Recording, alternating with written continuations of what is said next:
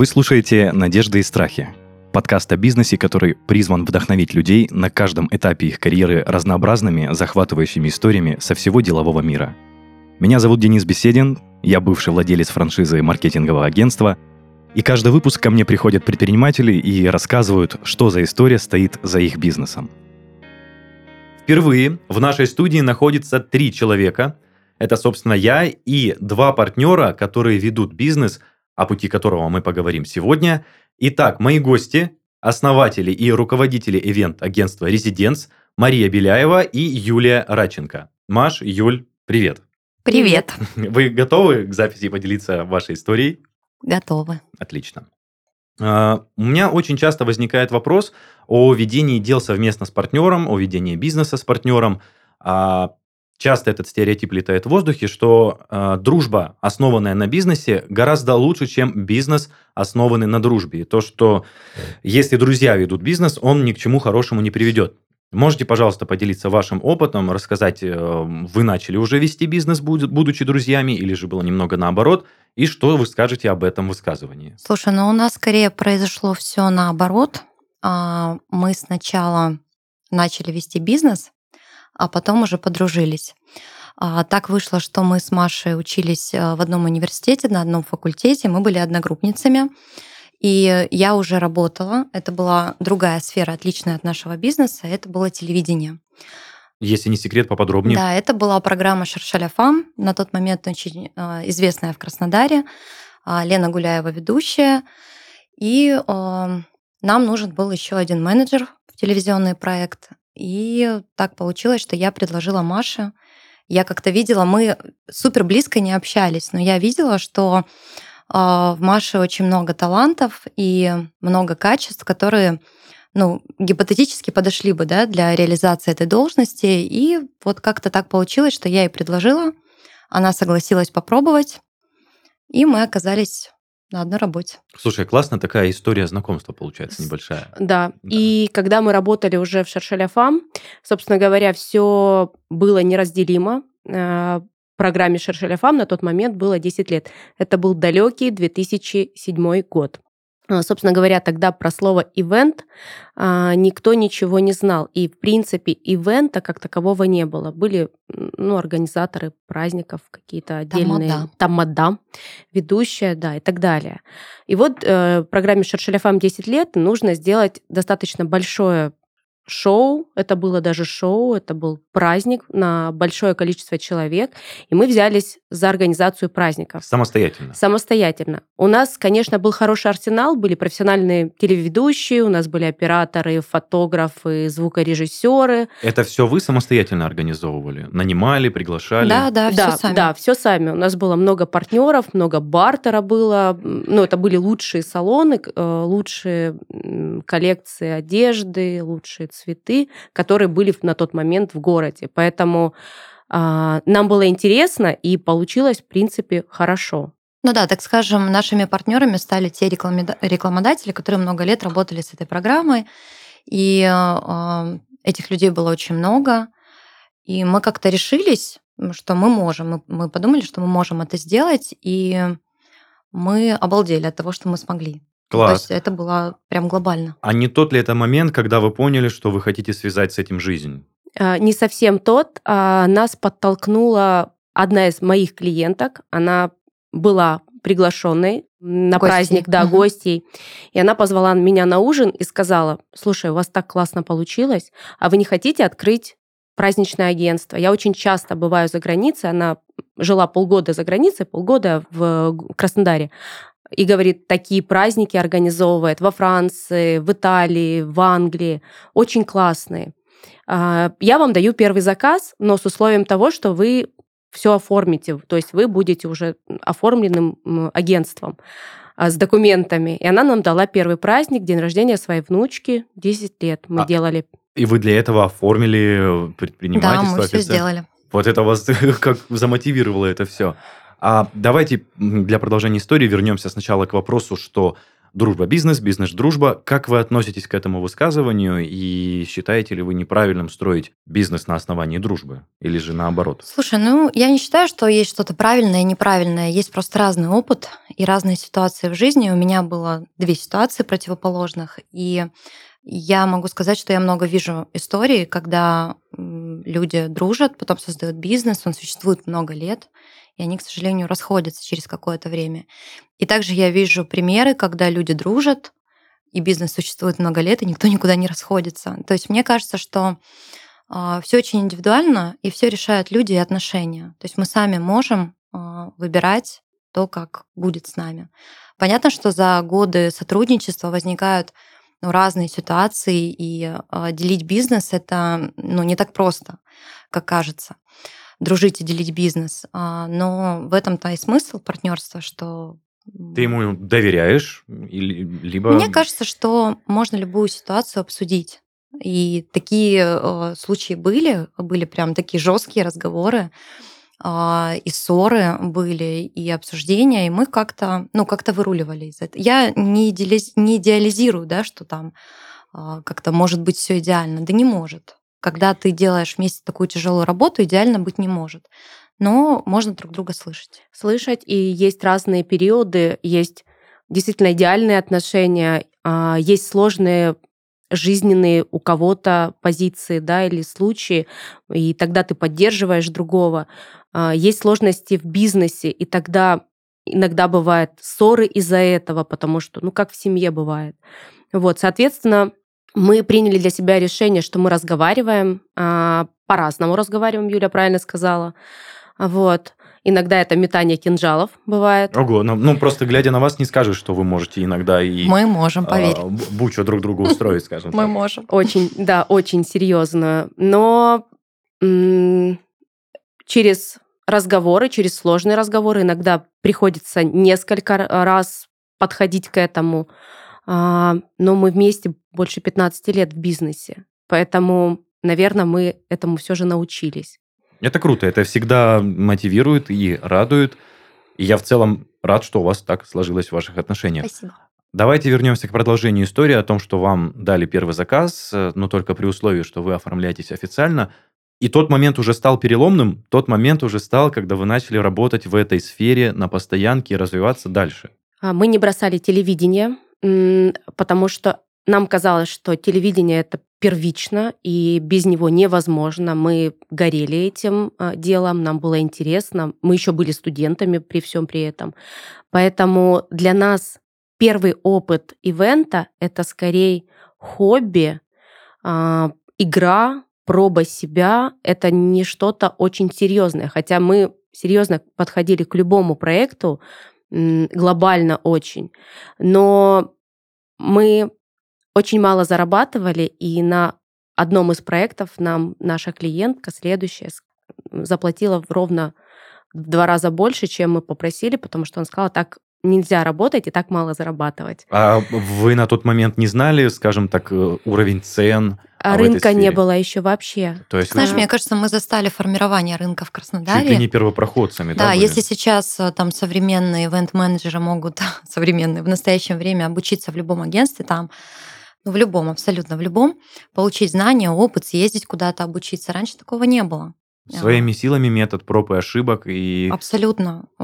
Никто не говорил, как надо, никто не учил, как писать сценарий, как разрабатывать концепцию, а, как создавать проекты, как делать их уникальными. Нас этому не учили. То есть приходилось это делать самим. Как обезопасить а, весь проект, как подложить соломку везде.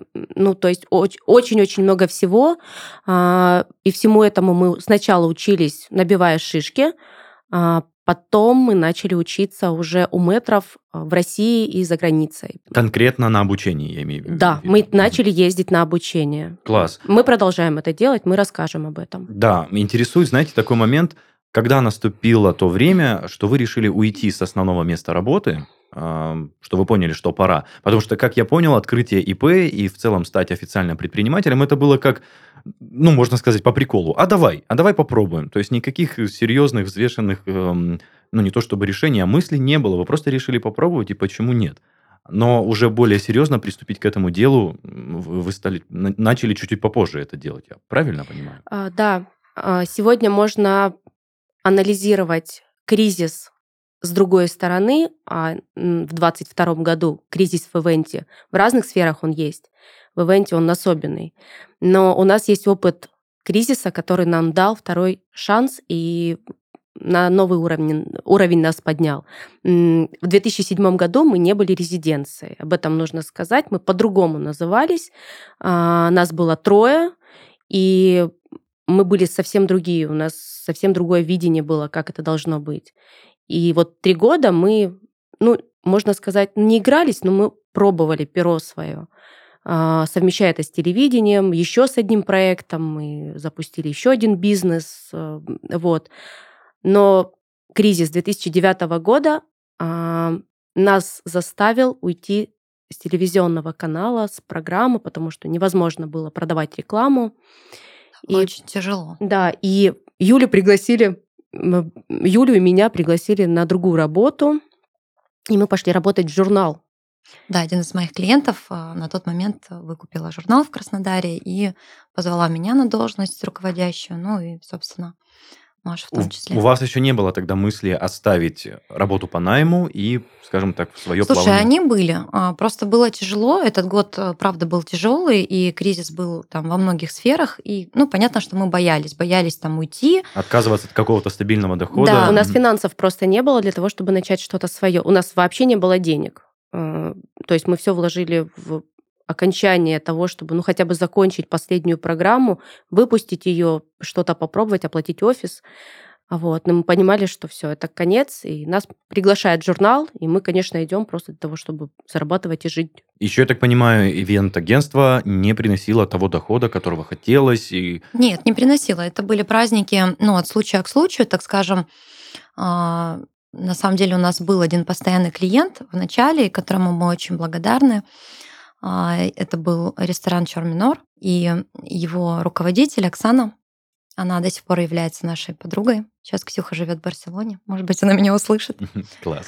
Вот, Ксюха, мы тебя любим. Она а, просто поверила в нас а, и давала очень много заказов. Там было несколько бизнесов, и мы могли пробовать, мы могли придумывать. Там у нас был огромный такой разгул творчества, концепций.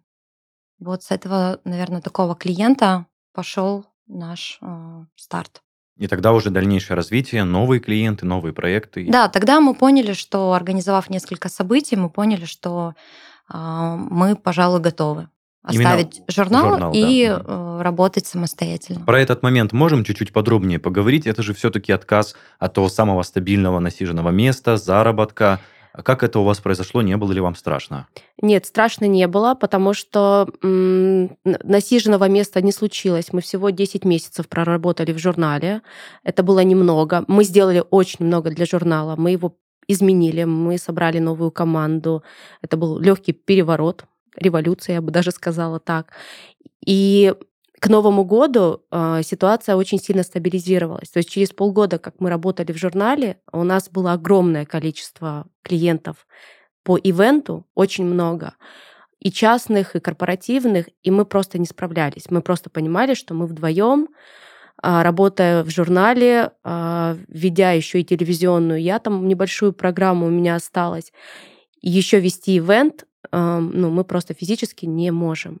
Поэтому мы готовились заранее а, к тому, что мы собираем какое-то небольшое количество финансов, тот самый стартовый капитал, и мы будем уходить из журнала, красиво попрощавшись с Никого не обидев, то есть. Да, абсолютно. И как произошел этот момент? Как вас отпустили руководители?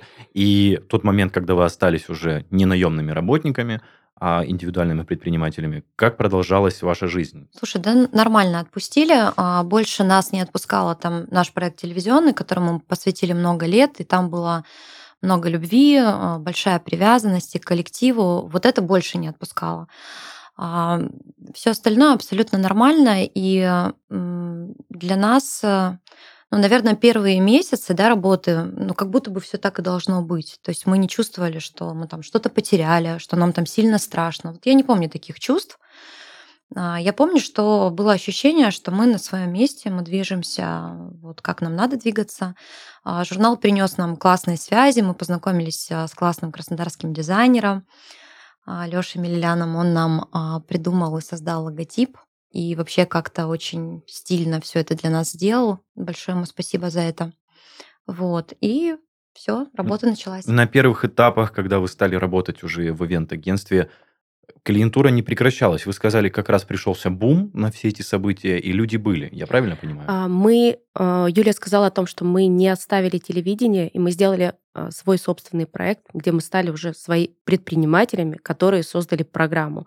На тот момент у нас был ивент, телевизионная программа «Люди» и портал «День праздника», который продавал различные площадки праздничные, ведущих и так далее. То есть у нас было три проекта, которые вдруг стали очень активно, успешно, ну, по-разному, но в любом случае очень активно развиваться. Вот, поэтому два года у нас еще был телевизионный проект, и мы все эти три направления каким-то образом пытались держать. А, единственное, что скажу, что мы, когда уходили из журнала, у нас были три девочки-студентки, практикантки, которые пришли в журнал практиковаться. И они ушли с нами вместе, они попросились к нам в команду. У нас первая команда получилась таким образом, что мы уходя из журнала, взяли девчонок себе. Но это, это, с одной стороны, не очень хорошо, то что это Они были бы, просто практикантками. Да, только хотел сказать, они не сотрудники, в принципе, были, они, они очень попросились. А, это такое, когда человек выбирает человека. Я еще хочу сказать, что для нас бизнес, наверное, это не... Прежде всего, это было вообще никогда не про бизнес. А, мне кажется, это больше про творчество, про реализацию, потому что бесконечное придумывание проектов. Один проект телевизионный мы закрыли, но мы тут же открыли второй, потому что нам нужно было что-то делать, что-то создавать. А, и когда мы поняли, я так думаю, эмоционально, что мы можем создавать и реализовывать вот это вот, э, вот это творческое начало в мероприятиях, то мы тогда успокоились и выбрали вот этот один путь, да, так скажем, ивента. Потому что прежде всего это какая-то вот реализация себя. Вот и просто отсылка к реализации себя, больше не про, а, не про бизнес-дела, Какие-то задатки, может быть, до того, что вы поняли, ивент это ваше, было ли в вашей жизни? Когда-то вы понимали, что организация это ваша? Или же все-таки это спонтанное решение? А, я возвращаюсь к началу, после школьному периоду жизни, мне все говорили о том, что мне нужно быть организатором. Но организ... на организатора тогда не учили. А, единственный факультет, который учил на спортивную режиссуру, это был инфиз. Но инфиз, по моим высоким требованиям не подходил как качество самого вуза. А, нужен был ну, хотя бы кубанский, технологический, ну что-то очень по получше. Поэтому тогда я этого не выбрала. Хотя я понимаю, что вот, наверное, тогда это могло бы быть, но иначе бы все не случилось, как сегодня. А, да, наверное но сложно сказать э, наверняка. Телевидение, телевидение, наверное, первый толчок, который э, дал нам шанс попробовать себя с точки зрения реализации именно творческого начала, конечно. Да, просто этот вопрос я стараюсь всегда задавать, чтобы ну, начинающие предприниматели на начале своего пути как-то опирались, возможно, на свой прошлый опыт и делали вывод насчет своего будущего. Но это так. Слушай, но в любом случае какие-то качества, которые важны для организатора, э, организаторские способности, там способность творчески мыслить, нестандартно мыслить, придумывать. Конечно, я думаю, что это было. А, интерес к литературе, кино. Но иначе мы бы не могли создавать эти проекты. А, возвращаясь там к своему прошлому, я, в принципе, всегда а, просто хотела очень работать. Я 18 лет пошла работать, пошла работать промоутером в агентство. Их тогда была целая куча, там что-то рекламировала. Йогурт Данон в Табрисах, уже, по-моему, появился Табрис, Табрис у нас на Московской. И я просто всегда хотела работать. Вот, наверное, тот вопрос, который ты задал в начале, я просто хотела делать что-то свое. Я не знала, что, но я этого хотела. А, и потом случилось телевидение, и спасибо программе Шершеляфам, там мы просто научились организовывать весь процесс, потому что он был на нас, и это очень крутой опыт. Кстати, мы иногда говорим о том, что когда наши менеджеры, наши сотрудники всегда знают, что за ними есть крепкое плечо, тыл, немного расслабляются, мы говорим о том, что а у нас был опыт такой, что нам не платили зарплату. Мы сами должны были заработать на офис, на свою зарплату, на оплату канала, на оплату э, всех э, монтажеров, операторов. То есть полностью весь процесс мы должны были заработать. Мы считали Чуть деньги. ли были не, не директорами, получается? Ну, Ну, обязанности Мы не были директорами. получилось, Так так получилось, что получилось. да, директор была в э, декретном отпуске, и она просто приходила, записывала подводки к программе и не вникала в процесс. У нас было оборудование, которое было закуплено, нам не нужно было этого делать. Но вся, вся поддержка оборудования, ремонтные работы, нам нужно было заработать. Это, это единственный прекрасный опыт, который был возможен для того, чтобы мы и пошли в журнал. Когда мы в журнале работали, мы примерно так же, мы так же строили. Нам нужно было заработать деньги на функционал журнала. И мы это знали уже, и нам, у нас не было разницы, что есть сверху директор или нет. Ну, мы, конечно, отчитывались ему, но... Короче, мы сверхорганизованные, я так думаю.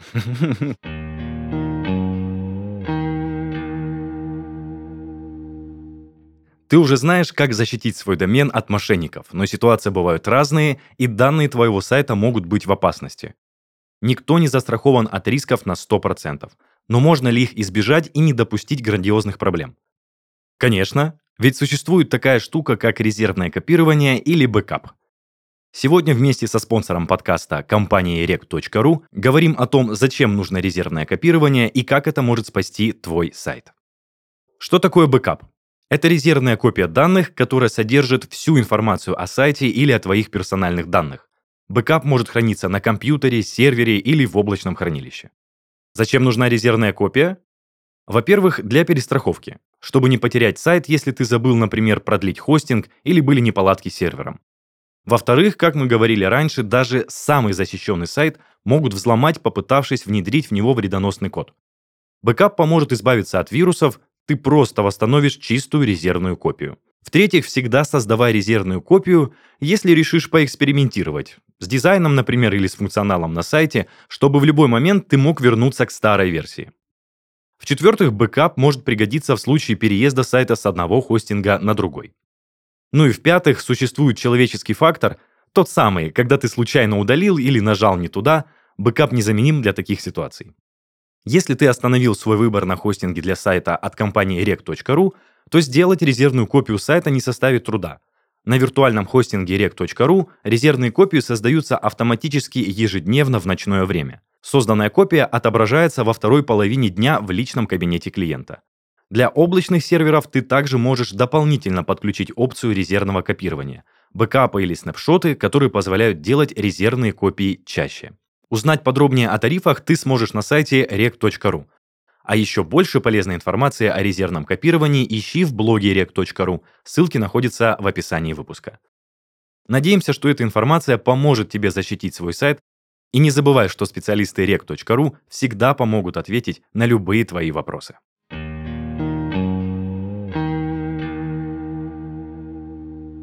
Давайте вернемся к той истории, что вы ушли с журнала, у вас параллельно есть проект на телевидении, параллельно проект с э, ресурсом ведущих, как я понимаю, и вы занимаетесь дальше организацией мероприятий. Звучит очень все хорошо. Вы сказали, что был период, что клиенты не угасали, не уходили и приходили только новые. Как развивались события дальше? Было ли что-то такое, что заставило вас опустить руки? Или вы понимали, что ивент изживает себя? Было ли что-то такое? Слушай, ну такие периоды периодически, ну, наверняка были, я их помню. Конкретно уже, наверное, если там говорить о прям а, 10 лет назад, 8 лет назад. А, Сложный период был, когда пришла пандемия, когда появился непонятный коронавирус, когда запретили мероприятия. И с тех пор, мне кажется, весь ивент-рынок а, подтрухивает, потрясывает, потому что а, каждый день все ивентеры, все люди, которые относятся к этой профессии, жили как на пороховой бочке. А, Работы э, могло и не быть вовсе, ну, потому что она была запрещена, и это, конечно, такой был удар.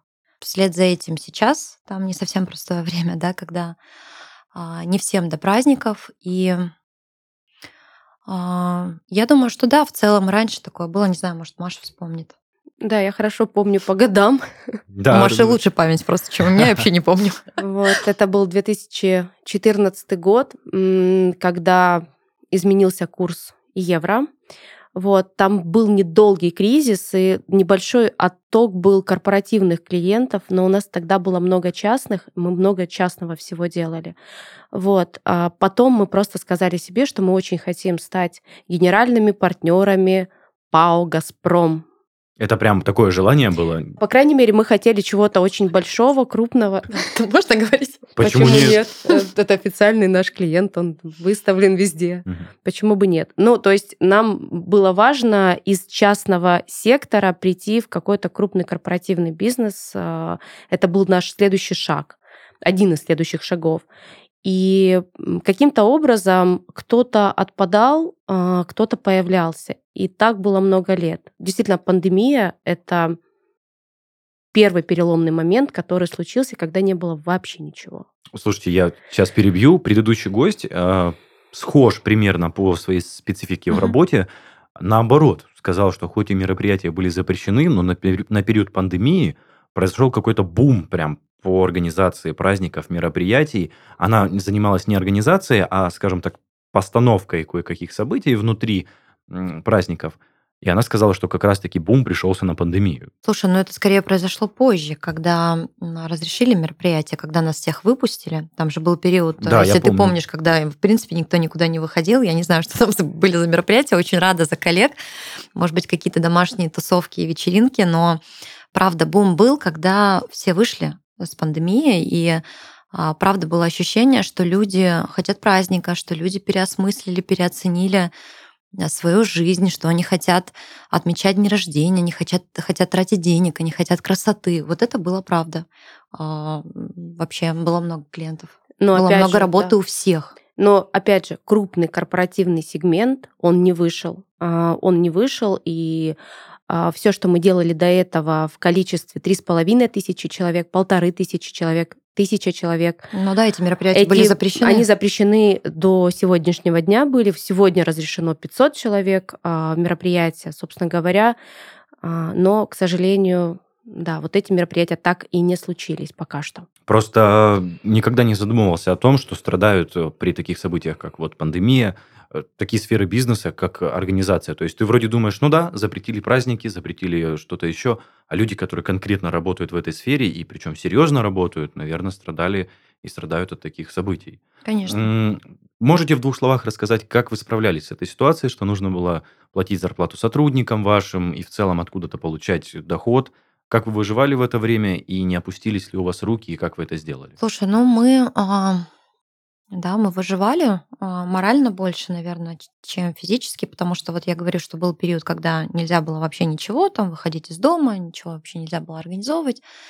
Вот, мы приняли с Машей решение, что мы будем а, платить сотрудникам, а, что мы не можем их оставить в такой ситуации.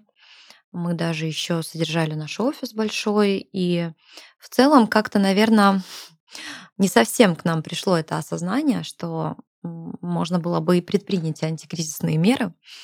А, мы жили большой надеждой, что все образуется, и а, по сути так случилось. Все образовалось там более или менее, и мы вышли, и наши сотрудники никуда не делись, мы там продолжали это делать, продолжили делать ивент.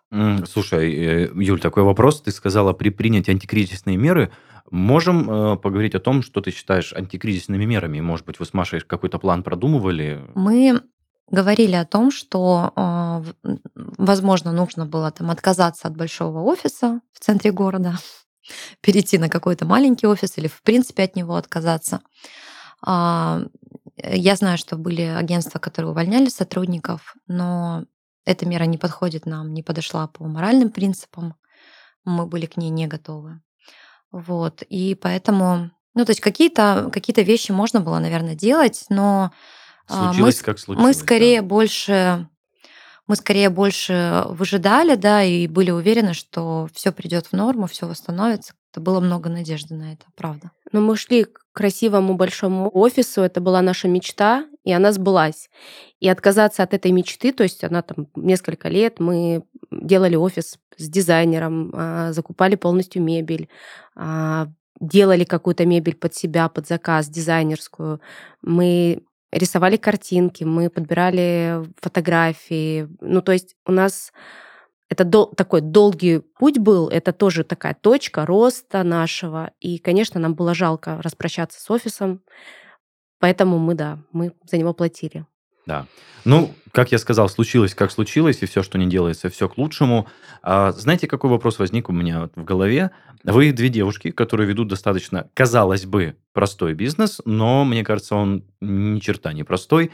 Никогда вы не чувствовали, что не хватает э, мужского плеча рядом, какого-то, может, громкого, грубого слова? Или вы считаете, что вы можете и плечо подставить друг другу, и грубое словцо сказать? Можно я вспомню одну ситуацию, когда на одном из мероприятий, это было международное мероприятие, случилось оно очень быстро, спонтанно, а, мало было времени на подготовку, а, конечно, очень волнительно было. И мы застраивали большую площадку для большого количества музыкантов, певцов, танцоров, а, приезжих. И у нас было три команды. Кто-то ставил экраны, кто-то ставил сцены и так далее. И вот а, три разных разрозненных команды, это только мужчины были. Вот, они очень сильно ругались друг с другом. И только крепкое словцо мое позволило им договориться и все сделать. Поэтому, в принципе, это нормально. А в бизнесе иногда, ну, ты так закаляешься чуть-чуть где-то, и тебя тоже воспринимают не как девушку, а ну, уважительно относятся. Иногда ты можешь спросить, иногда тебе помогут, конечно. Когда нам нужны сильные руки, у нас есть хелперы, целое направление людей, которые помогают носить, переносить, доставлять и так далее. В общем, недостатка именно в управлении. Слушай, ну в управлении нет. Были, конечно, ситуации, бывают ситуации, мы занимаемся организацией мероприятий, да, это там и выпившие люди, да, и какие-то могут быть а, просто там приставания и претензии.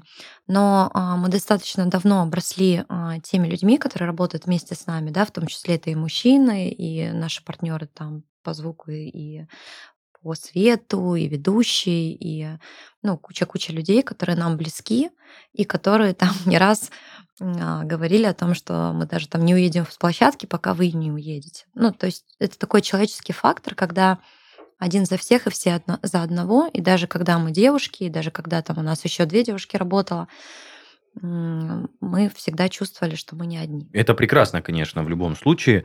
А, давайте потихонечку переходить э, к структуре собственно, вашего бизнеса, вашего агентства. Я же так понимаю, большая команда была не сразу. То есть вы сказали, с вами перешли три студентки с журнала в ваше отдельное ивент-агентство. А как появлялась команда? Как вы отбирали людей? Было ли это сложно? И в целом отбор людей важно ли на начальном этапе продумывать и прокладывать? Команда у нас, как правило, это 5-6 человек, э, то есть два руководителя мы неизменны, и менеджеры, которые добавляются, убавляются, ну, в разное время по-разному бывает. А, наш принцип работы – это европейский принцип. Мы, собственно говоря, оргкомитет, мы мозговой центр, который создает. Все остальные – это близкие партнеры, иногда даже практически друзья, с кем мы сработаны, мы можем добавлять кого-то, убирать и так далее. Мы можем варьировать здесь, но мы всегда берем узких специалистов отдельно.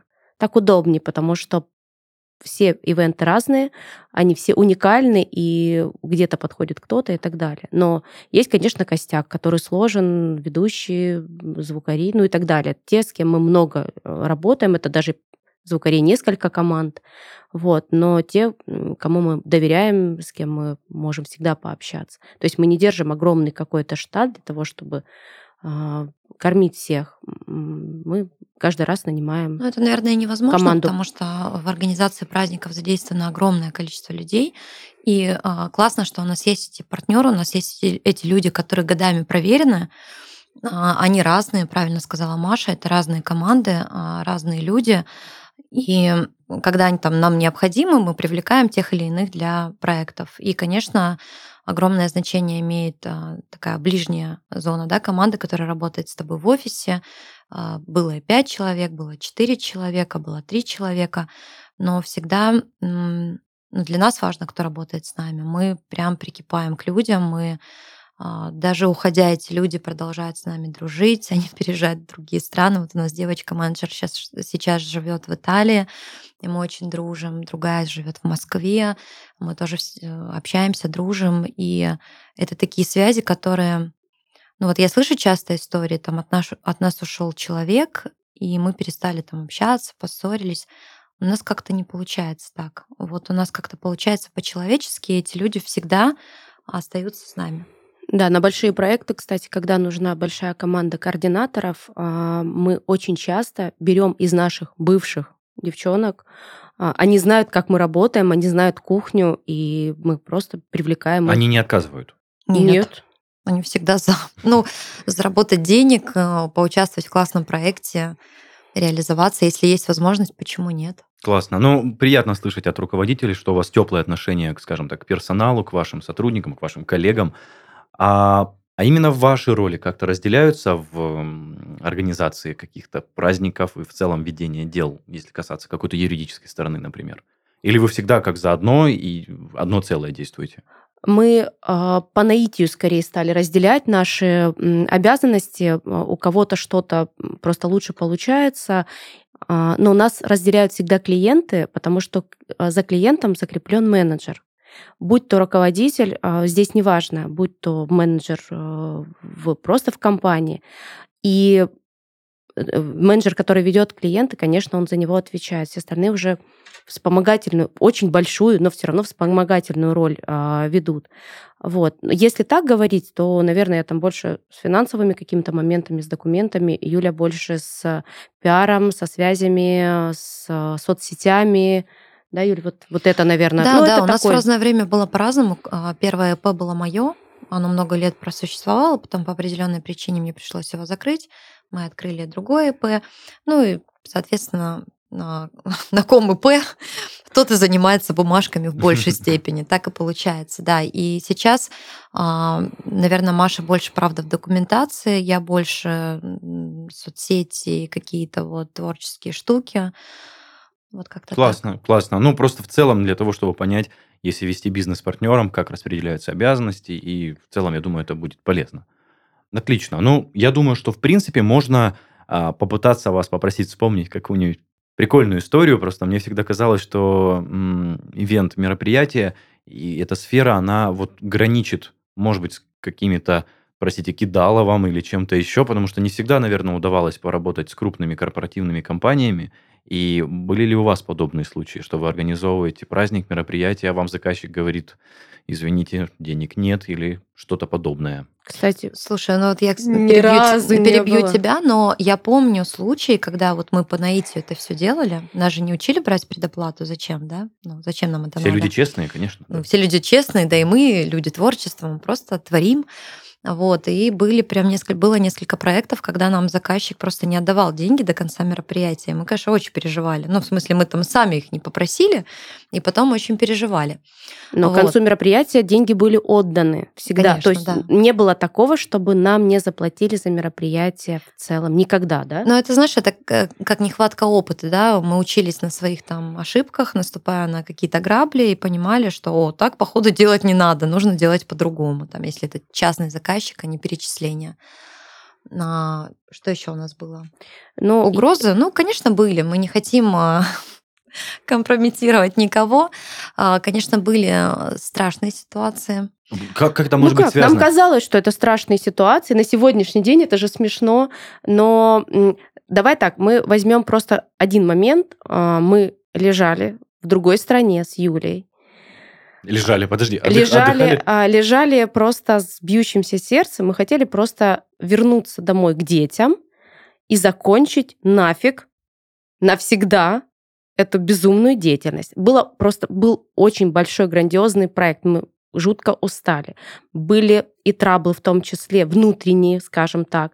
Внешне все было нормально, кроме полиции, а, заявившейся просто проверить. Но нам, мы были на нервах, поэтому нам казалось все очень страшно в каких-то там моментах. Потом мы, конечно, уже когда рассматривали эту ситуацию, отдохнули, пришли в себя.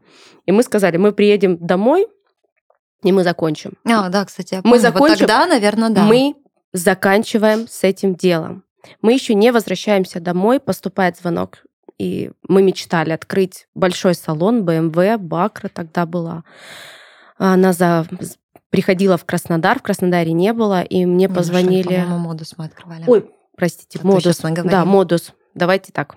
Модус Да, приходил модус. в Краснодар, вот, и нам позвонили клиенты из Москвы и сказали, что через 10 дней нам нужно открыть салон с большим бюджетом, и надо что-то создать, что-то особенное. Мы еще находимся в другой стране в этот момент и сказали, что мы заканчиваем с О, этим. вау. И вы отказались и не Нет. взялись. Мы не, отк- конечно, мы не отказались, мы все сделали. А вы же сказали, стойте, стойте, что мы отказываемся. Вы ответили заказчику это. Нет, нет, мы сказали друг другу, мы А. просто решили, что Слушай, ну было достаточно. внутреннее просто ощущение, что ты э, настолько измотан, ты настолько истощен. И, кстати, вот эти штуки в ивенте, они ну, ивентеры меня поймут, то есть э, ты отдаешься Эмоциональное полностью. выгорание Да, чуть-чуть, да. эмоциональное выгорание присутствует, и ты эмоционально бываешь истощен настолько, что, ну вот правда, нужно время восстановиться. И клиенты бывают разные. А Клиенты в основном там прекрасные, бывают разные гости. Я помню, кстати, случай, когда стреляли у нас на мероприятии, когда Шут- просто шут? гость вышел и выстрелил из там, пистолета О, в воздух на там, одной из главных улиц города. Ну и что ты будешь с этим делать? Ну, Конечно, тебе страшно. Эта сфера такая, достаточно Да, интересная. Хочется такие. ноги в руки и домой бежать. Э, Давайте вернемся, проскользнула тема эмоционального выгорания. У каждого человека способы справления с этим свои. А, У меня гости обычно дел- делятся своими способами. Вы можете, скажем так, рассказать о своих, если они какие-то особенные, или это же все что-то такое обыденное, простое в плане отдыха или поездок куда-то. А, Мне, как правило, нужны сутки а, практически ничего не делания. А, Потому что очень сложно, просто физически сложно. После мероприятия, Да, после просто- его прошествия. Просто примерно ты не спишь даже при небольшом мероприятии около суток совсем. Ну, то есть 24 часа ты на ногах. Из них ты не садишься часов 10. Иногда так бывает, иногда больше. А На, на мероприятие, которое, после которого мы хотели отказаться от ивента, а, мы при- примерно 10 дней почти не спали. Мы из 10 дней спали там 2-3 дня по 2-3 часа. Слушай, ну а я могу сказать, что сейчас восстанавливаться проще, чем это было даже там, не знаю, 8 лет, 6 лет назад. А, Как-то, может быть, по-другому это сейчас происходит. А, Что меня наполняет, наверное, побыть одной, прогулки, кофе, вообще, чтобы меня никто не трогал, это меня очень наполняет. А, Поехать к морю в одиночестве редко случается, но крайне важно и необходимо. А, Меня наполняет кино. Я обожаю смотреть фильмы. Я прям потом могу уходить в такие кинозапои, то есть запойно смотреть все подряд. Вот, книги, что-то другое. Переключаться, уделять себе время, посвящать себя ребенку, быть с друзьями очень Ну, наполняет. в общем, я хотел сказать еще в середине того, что ты начала говорить, как будто бы обыденные вещи для всех, но когда от этого отказываешься, они тебе крайне важны и восполняют твой ресурс. Слушай, это и есть ресурс. Ну, для меня там прогулка в одиночестве с кофе это мой ресурс. Я наполняюсь очень быстро, заряжаюсь энергией, особенно если где-то вода. А, Хорошая книга это ресурс, хорошее кино это ресурс. Вообще простые вещи нас наполняют, друзья нас наполняют. Все не так сложно. Ну, да, все, в принципе, человеческое.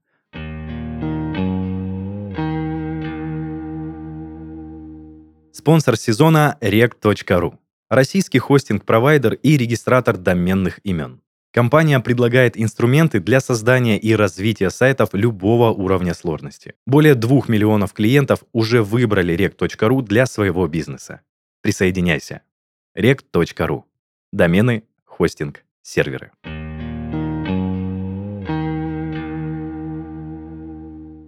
Это был подкаст «Надежды и страхи», его ведущий Денис Беседин. Сегодня в студии Маша и Юля поделились своей историей основания вет агентства «Резиденс». Спасибо вам, девушки, за историю. Это Пожалуйста. было прекрасно. Спасибо Да. тебе, что А, пригласил. Пишите комментарии в наших группах и пабликах во всех социальных сетях. Присоединяйтесь к нам на всех музыкальных платформах и видеохостингах. Ну а если хотите стать гостем нашего подкаста, пишите на почту heysobachkaredbarn.ru. Всем пока-пока. Юль, Маш, спасибо вам большое. Спасибо, тебе. Спасибо тебе.